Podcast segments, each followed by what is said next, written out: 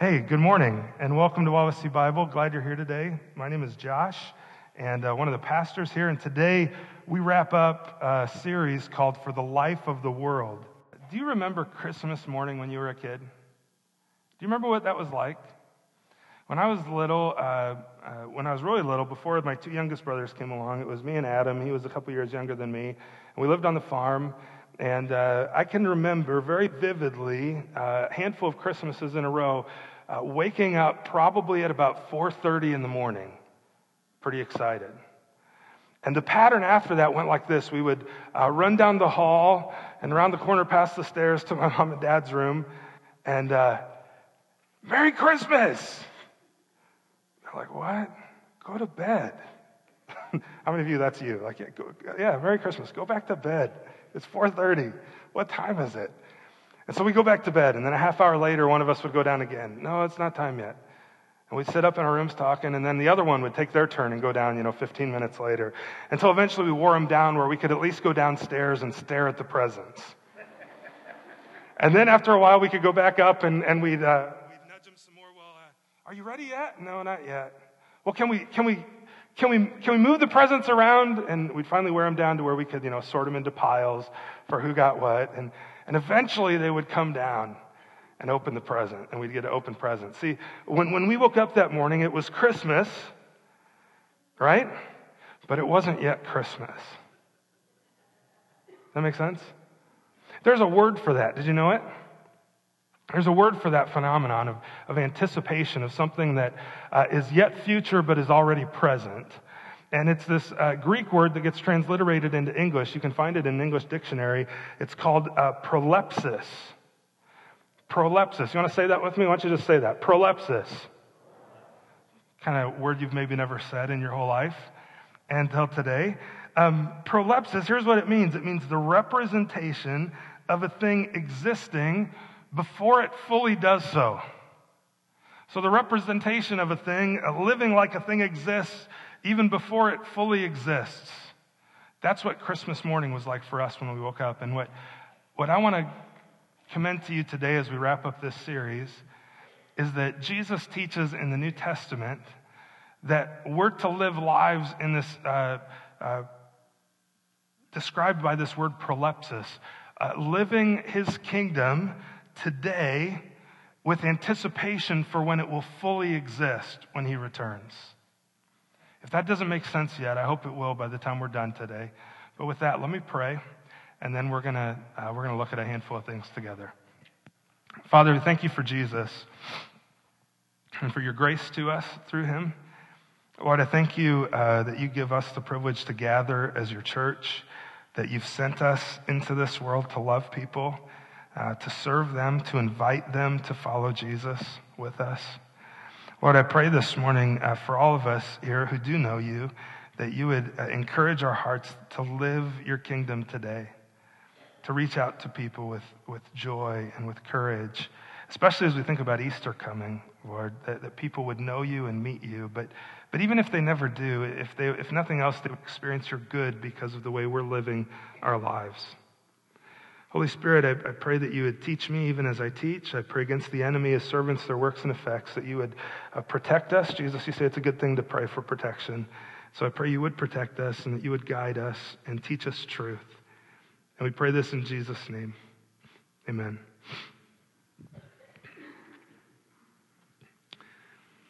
So, prolepsis, huh? This anticipation of something that isn't yet fully here.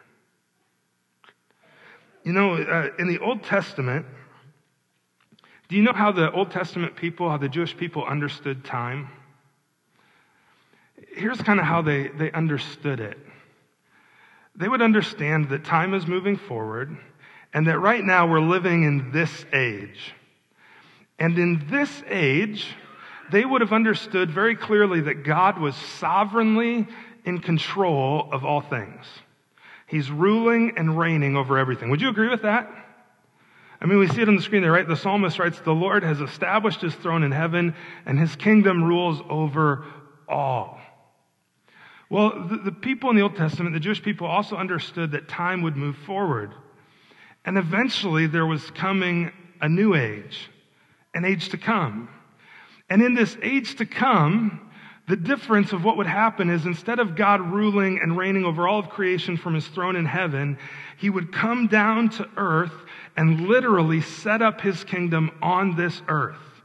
There's a promise made to David uh, in the book of 2 Samuel, where, where 2 Samuel 7, where God makes a covenant with David and says, uh, David, on your throne, uh, uh there, there's going to be someone on your throne forever, implying that the Messiah would rule and reign, and that God is going to set up his kingdom on this earth. And the Jewish people understood that there was this age and there was the age to come.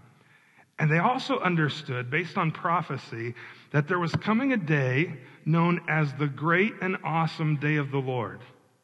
And on the day of the Lord was the day when we would move from uh, this age to the age to come.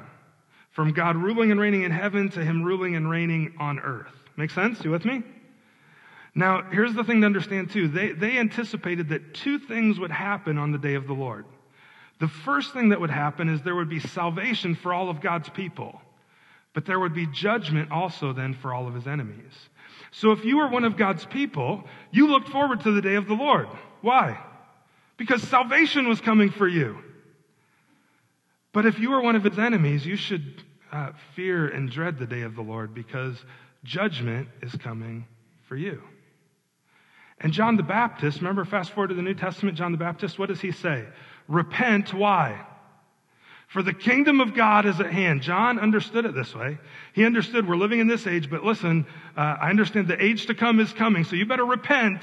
Listen, if, if you know the Lord, great, there's salvation coming for you. But if you don't, you better repent, man, because judgment is coming and it's going to be awful. In fact, he warned some of them, right? Some of the religious people. It's like, who warned you of the judgment to come? This was the Jewish understanding of time and of the future kingdom of God. Well, then Jesus comes along and he begins teaching things in accord with Scripture, right? Now, look at some of the things Jesus says about this kingdom.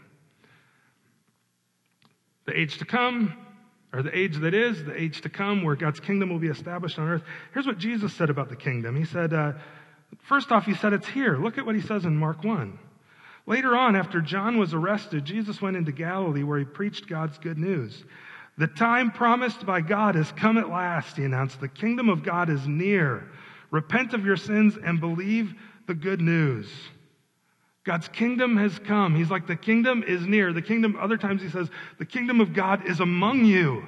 It's here, is what Jesus says. Now, what does that imply if you're a Jewish person?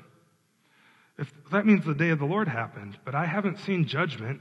I haven't seen anything like the day of the Lord that Joel describes in the Old Testament. Is this guy crazy? And then Jesus would also, though, he would say that the kingdom's here, but he would also say this. He would say like things like this, like in John Matthew chapter 7. Not everyone who says to me, Lord, to, Lord, Lord, will enter the kingdom of heaven, as if the kingdom of heaven is yet future.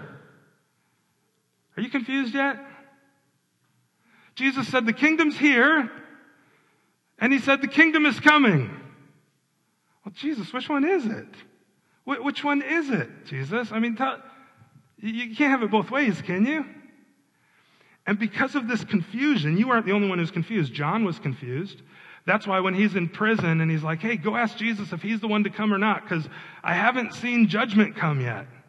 When's judgment coming? I'm in prison. And Jesus says, Well, uh, look at the good things that are happening. The blind see, the blind receive their sight, the lame are healed, uh, the, the, the deaf can hear. He's like, Go tell them that. Salvation has come. Here's what Jesus was actually teaching and what he said. Jesus basically said that salvation had come, but judgment is delayed. That the kingdom is here, but it's not yet fully here. Now, let me see if I can help make this clear for you. The Jewish people, the reason they understood it this way as the age that's now and the age to come is because prophets like Ezekiel, like Joel, and others uh, would get visions from the Lord. And when they would get visions from the Lord, they would see things that are in the future that God revealed to them to write down and to preach and tell people. Sometimes, oftentimes, it was in terms of judgment because of their sin, but sometimes it was actually a vision about the future. Now, when the prophets would see a vision, are you still with me? When the prophets would see a vision, I would commend to you that often they saw it like a two dimensional image. You ever drive through the mountains and you pull off at a scenic viewpoint and you look out over the hill and you see this just this beautiful scene of mountains, right? And you pull out your phone and maybe you take a picture of it. And then you take it home and you show somebody and you're like, oh, this is, they're like, oh, that's beautiful. You're like, now the picture doesn't even do it justice. Now, why not? Well, because in that picture, it's a flat image, right? You can't see the full depth and scope of everything that you experienced. Well, I would commend to you that one way to understand how the prophets saw visions from the Lord is they saw it like that flat image on your phone. And when they saw everything correctly, and they saw these different mountain peaks out there. And so in, in Joel's case, he saw the day of the Lord, and he saw this mountain peak of salvation coming for God's people, and this mountain peak of judgment coming on his enemies. And he reported it. You read about it in Joel chapter 2. But what's the re- what the reality was is that Joel, from his perspective, could not see the gap between those mountain peaks. He saw it as a flat image. And there was actually time between salvation and judgment coming. He saw it as a flat image. You, you, might refer to this as telescoping prophecy, but in reality, he saw it correctly, but there was distance between those mountain peaks. Are you with me? So when you get to Jesus, uh, all of the people have, have understood it as this flat image, like Joel and others uh, reported, that uh, there's these two mountain peaks on the day of the Lord, judgment and salvation, and they're coming and watch out. Woe to you if you don't know the Lord. Jesus shows up and says, Hold on. This is a three dimensional image. There's this first peak of salvation which has come. The kingdom has come, but judgment is delayed. Jesus understood it like this that yes, uh, that we're in the, this age, right? And time is continually moving forward. And yes, the day of the Lord is coming. But here's the other thing that happens the new age, the age to come, doesn't start on the day of the Lord, it starts with Jesus' first coming and his death and resurrection. The age to come comes with him on the cross and it's inaugurated, and one day it will be consummated on the day of the Lord. So, what really what happens then is these ages overlap. And we're living in this time of overlap between these mountain peaks. And so uh, judgment and salvation are still coming, but salvation came with Jesus' first coming, with the inauguration of the age to come, and judgment is yet coming. Those two things both come, and, and Joel saw them correctly, but they're separated in time. Does that make sense? Is that helpful? Uh, now, why does that matter? Well, it matters because you and I are living in this overlapping of the ages. We're still in this age, but guess what? With Jesus coming, that age to come, that future kingdom of God reigning and ruling on the earth has already been set up. It's been inaugurated, but it's not yet fully here. Uh, and if you don't believe me, that's exactly what Jesus taught. You know, he, he talked about the kingdom being here, but not yet fully here, and it will be fully realized at his second coming. Let me see if I can help you understand this better because this is going to set up the rest of where we're going this morning. Uh, think of it like a seed. I've got an acorn here. And in this acorn, um, you, could, you could say that uh, the entire future, uh, everything about the future of this oak tree is represented and fully present right now in this acorn. Would you agree?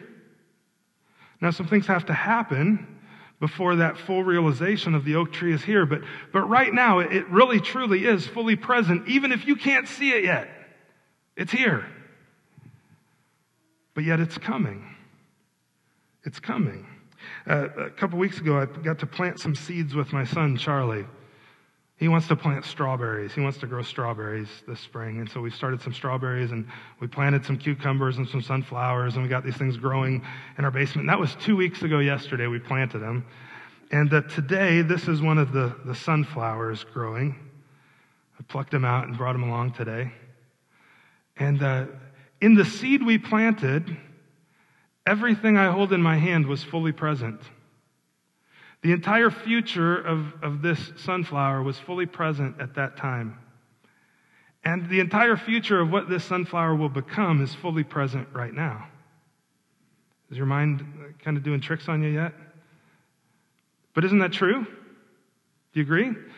See, this is how Jesus teaches about the kingdom. It's, it's like a seed. It, it's fully present now, but it's not, uh, it's not yet all that it will be. These ages overlap. Or you might think of it like a book. Here's another illustration. Think of it like a book.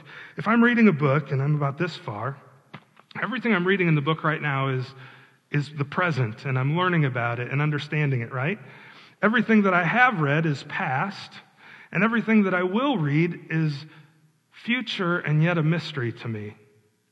Yet, when I hold the book, I, the entire past, present, and future is fully present. Right? Listen, that, that's the kingdom. That's what Jesus came and what he taught. And, and he said, uh, The kingdom of God is here, but it's not yet all that it will be. It's, it's here, it's inaugurated, but it will be fully present in the future when I return when I come and consummate it and set it up. Now, beloved, John writes in 1 John 3 2, we are God's children now, and what we will be has not yet appeared. But we know that when he appears, we will be like him, because we shall see him as he is. In Hebrews chapter 2, it, the writer of Hebrews in verse 8 tells us that as of yet, not all things are seen as being subject to Jesus but they will be. they will be. The kingdom is here today, but it's yet coming. It's already, but not yet. So Jesus' teaching on the kingdom, Jesus' kingdom then is already present, but not yet fully realized. I went about that in about five different ways. You with me? You, get it as best you can right now? Because this is going to help us as we move forward. Now, one, one just brief uh, explanatory point here before we go on. If some of you are, are, some people who are really into theology, you may understand this, and the rest of you, you got a, just like a two minute break here. Um, but there's this, there's this theology called kingdom now or dominion theology that takes this truth and um, uh, takes it and, and wrongly uh, understands it. And it takes all those things that are yet future and says all of those are fully present today. So if you ever watch TV and you see a preacher on TV and he's like, oh, we need a breakthrough. Uh, we, you need to name it and claim it. And you need to, to break God's kingdom through right now. Uh, mm, no. God's kingdom doesn't break through. It, it grows like a slow tree. And one day when Jesus returns, it will be fully realized. So that's not what I'm teaching. That's all I'm saying. Uh, for those of you who get it, great. For those of you who don't, welcome back. And let's keep going. All right? Number two, because it's, it's, it's, it's, it's heresy. So that's why I, I want to clarify that, what I'm teaching. Number two, our life on earth then in exile, here's the, here's the point that I want you to understand these next two things. That all of your life right here in exile is preparation for eternity. We live in this overlapping of the ages, and the kingdom has come, but the kingdom is coming. And every day of your life here on this earth in exile is preparation for eternity. 2 Corinthians chapter 4, Paul writes this. He says, Since we have the same spirit of faith, according to what has been written, that I believed and so I spoke, we also believe, and so we also speak, knowing that he who raised, Je- raised the Lord Jesus will raise us also with Jesus and bring us with you into his presence. For it is all for your sake, so that as grace extends to more and more people, it may increase thanksgiving to the glory of God. Look at verse 15 there for a second. He says, for it's for your sake, it's for, for the good of, and the life of the world, that as more and more people receive God's grace, it's, it's good, and it's ultimately then for God's glory, to the glory of God. So, verse 16, we don't lose heart. Though our outer self is wasting away, our inner self is being renewed day by day. Do you ever feel like your outer self is wasting away as you get older? Like, I, I didn't know I, I had something that hurt there, but it hurts now. And I'm told it gets worse. Is that true? Your outer self is wasting away. Even though it's wasting away, our, our inner self is being renewed day by day. Well, why? Well, look at this. I would commend to you that everything on this earth then is preparation for eternity. Here's what Paul writes He says, For this light, momentary affliction, no matter what it is you're going through, in light of eternity, and not to belittle it in any way, shape, or form. But is isn't it true? It really is a light and momentary affliction. I'm not saying it's not awful, it is. But in the grand scheme of things, and look why, look, look, look why Paul can say that. He says it's preparing for us an eternal weight of glory beyond all comparison. It's preparation for the glory that's yet to be revealed, for the glory that's yet to be experienced when God's kingdom is fully realized on this earth. Whatever it is you're going through, uh, whatever it is you just came out of, whatever it is that's coming that you're going to go through, it's preparation for eternity. If you're a follower of Jesus Christ, it doesn't escape God's view. It doesn't escape His plan. And even though it may be awful, His grace is enough to take you through. And, and your response and my response is what matters, and it's preparing us for eternity. Amen? for an etern- the eternal weight of glory beyond all comparison. Whatever you think heaven's going to be like, you don't have a clue. It's going to be so much better. So much better. As we look not to the things that are seen, but to the things that are unseen. For the things that are seen are transient, but the things that are unseen, Paul writes, are eternal. So our focus, he says, must be eternal. Now, I told you, I, I think that Paul's teaching here, uh, one, one of the things he's teaching us is that all of our lives then is pre- preparation or training for the future. I, I'm a Cubs fan. Anybody else a Cubs fan? Go Cubs, go. Charlie's got most of the words of that song down already. Go ask him, say, Go Cubs, go. Hey, Chicago. He'll start singing. We're teaching him important things, right? Well, uh, there, there's something that's, that's started here the last few weeks. Do you know that? Uh, the season has actually already started. You're like, no, it's not baseball season yet. Yes, it is. It's baseball season, but it's not yet fully baseball season. You know what started a few weeks ago? Spring training. Spring training started. And you know what spring training is all about? The season started, but it's not yet fully here. And you know what spring training is all about? It's all about being prepared for the real season. Friends, we live in spring training. These pictures, by the way, are from Larry and Kay Kammer. I texted Larry. They were down in, uh, in Arizona this last week and got to go to some spring training games. So I thought I'd make him feel guilty for missing church by throwing up his pictures. No, it's great that they're able to go and enjoy that time together. And uh, but that's, that's what this life is it's spring training. The, real, the season's here, it's real, it counts, but the real season is yet to come. It's all preparation, or like we said a few weeks ago, all of your life then is investment. What are you investing it in?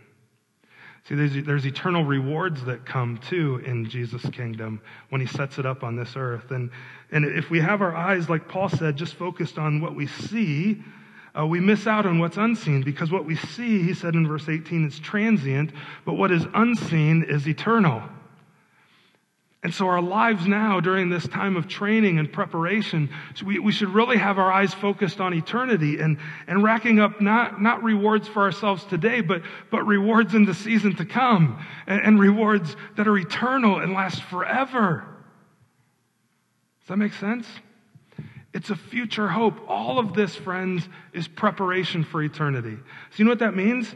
Uh, it's all investment, and so all of your everyday life is not about today, it's about eternity. I mean, it is about today. Today matters, but ultimately it's preparing you for a greater weight of glory that's beyond all comparison, Paul writes. How are you preparing? That means in your job, how you live out your salvation matters. Why? For God's glory, for others' good, for your joy, and ultimately even for your reward. How about your relationships? How are you doing with your family? Loving your spouse, caring for your kids. It's all preparation for eternity. All of it is preparation, all of it is investment for an eternal weight of glory beyond all comparison, Paul tells us.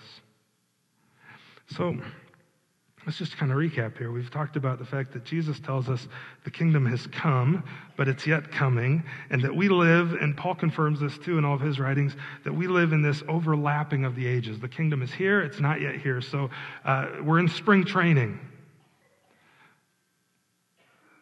So what? Well, here's, here's the so what. You're, we've said that this whole series is about what is our salvation actually for. And I've commended to you that it's for the life of the world. It's for the life of the world. That's why you've been saved. For God's glory, for others' good, and for your joy. It's for the life of the world. And what I would commend to you, is it's not in ideas or in talk, but, but in your actions. See, the, the church then maintains this hope of what's yet coming, maintains the hope of the not yet by living the kingdom that's here today. The church maintains the hope of what's coming for the life of the world and for our joy and for God's glory by living what's true of the kingdom today. Not in ideas or talk, but in our actions. We're to be the hope of God scattered throughout the world. And we retain this hope by gathering together and then by scattering to, to reach the world. And, and not even just to reach it with the gospel, but just to live the gospel. Even if people never meet Jesus Christ, it's good for you to do good works for them and to love them because that's God's heart. The church is to be the embodiment of the hope that's yet future. You're the acorn, right? We're the acorn. And by God's grace, as we live our lives uh, according to His plan and bring good to the world, uh, one day there's going to be a huge tree when Jesus comes to rule and reign. His physical body, think about this. Jesus was given for the life of the world, right? His physical body was beaten and bruised. In the, in the same way, then, uh, the church is going to be poured out in exile for the life of others. Let's get back to our seed again. You know, Jesus talked about the kingdom in relation to a seed. Did you know that? He told a parable, and uh, he was teaching actually, and one of the things uh, he answered uh, a question with, he said, The hour has come for the Son of Man to be glorified. Truly, truly, I say to you, unless a grain of wheat falls into the earth and dies, it remains alone. But if it dies, it bears much fruit, meaning it's going to grow and turn into a new plant, right? Whoever loves his life loses it. And whoever hates his life in this world will keep it for eternal life. If anyone serves me, Jesus says, he must follow me. And where I am, there will my servant be also. If anyone serves me, the Father will honor him. I would commend to you that if we're the acorn, in a very real sense, we need to die to ourselves for the life of the world, just like Jesus died on the cross for our life. That's what your salvation is for. And maybe as we close, uh, let's look at what Jesus says uh, is the, should be the pattern then of our prayer, of our prayer life, our communion with Him, and see if you see any of this truth that the kingdom is here, but it's yet future. And so while we're here, we're to live everything that's true of the kingdom today for the life of the world and for God's glory. Here's what Jesus says. It starts actually in uh, Matthew uh, chapter 6, verse 5, he, says, When you pray, you must not be like the hypocrites. They love to stand and pray in the synagogues and at street corners that may be seen by others. Truly, I say to you, they've received their reward. But when you pray, go into your room, shut the door, pray to your Father who's in secret, and your Father who sees in secret will reward you. And when you pray, don't heap up empty phrases like the Gentiles do, for they think that they'll be heard by their many words. Do not be like them, for your Father knows what you need before you ask Him. And then He says, Pray then like this in verse 9. Our Father in heaven, hallowed be your name. Jesus says, pray about and for God's glory. Hallowed be your name. Jesus, you are great. You are greatly to be praised. How wonderful, how glorious. And I pray for your glory to be revealed in my life and in my church and at my workplace, in my world, on my, in my neighborhood, on my block. Hallowed be your name. Look at verse 10. He says, Your, your kingdom come, your will be done on earth as it is in heaven. Your kingdom come. The kingdom's here, Jesus says. And, and your will, Lord, we want your will like it will be in your future kingdom when, your when your kingdom is, is totally here. We want that to be true today, Lord. Let your will be done on earth as it is in heaven. And then he says, uh, pray like this in verse 11 Give us this day our daily bread. Sustain us, Lord. Sustain us. Help us through this time of exile. Protect us. Guide us. Give us grace. Forgive us our debts as we forgive, as we also have forgiven our debtors. Help us to, to bring healing and harmony to relationships and ultimately to this world while we're here in exile. And finally, lead us not into temptation, but deliver us from evil. In some ways, Jesus is telling us to pray this so we don't fall in love with this place, but that we keep our eyes on eternity. And in, in some manuscripts, like when I memorized this as a little boy, what comes next after all of that? For what? For thine is the kingdom and the power and the glory. How long? Forever and ever. Amen. That's how Jesus tells us to pray. Friends, uh, your salvation is for the life of the world. And you've been sent into this world, wherever it is you live, whatever it is you do, you've been sent there by Jesus Christ himself. Go read it in John 17 and John 20. He prays it. He says, I've sent them, just like you've sent me, to love people and to invite them to follow Jesus with you. And if they don't follow Jesus with you, it doesn't matter. You're still sent to love them. And you're sent and I'm sent for the life of the world. That's what your salvation is actually for. Amen? As we close, I would remind you that there's, there's videos on all this that you can view online, and there's instructions in your, in your bulletin, and I'd encourage you to go watch those, even if you haven't in your 110 group. But with that, let me pray. Then we're going to take our offering, we're going to sing, and we're going to call it a morning. Father, thanks for Jesus. Thanks for your grace to us through him.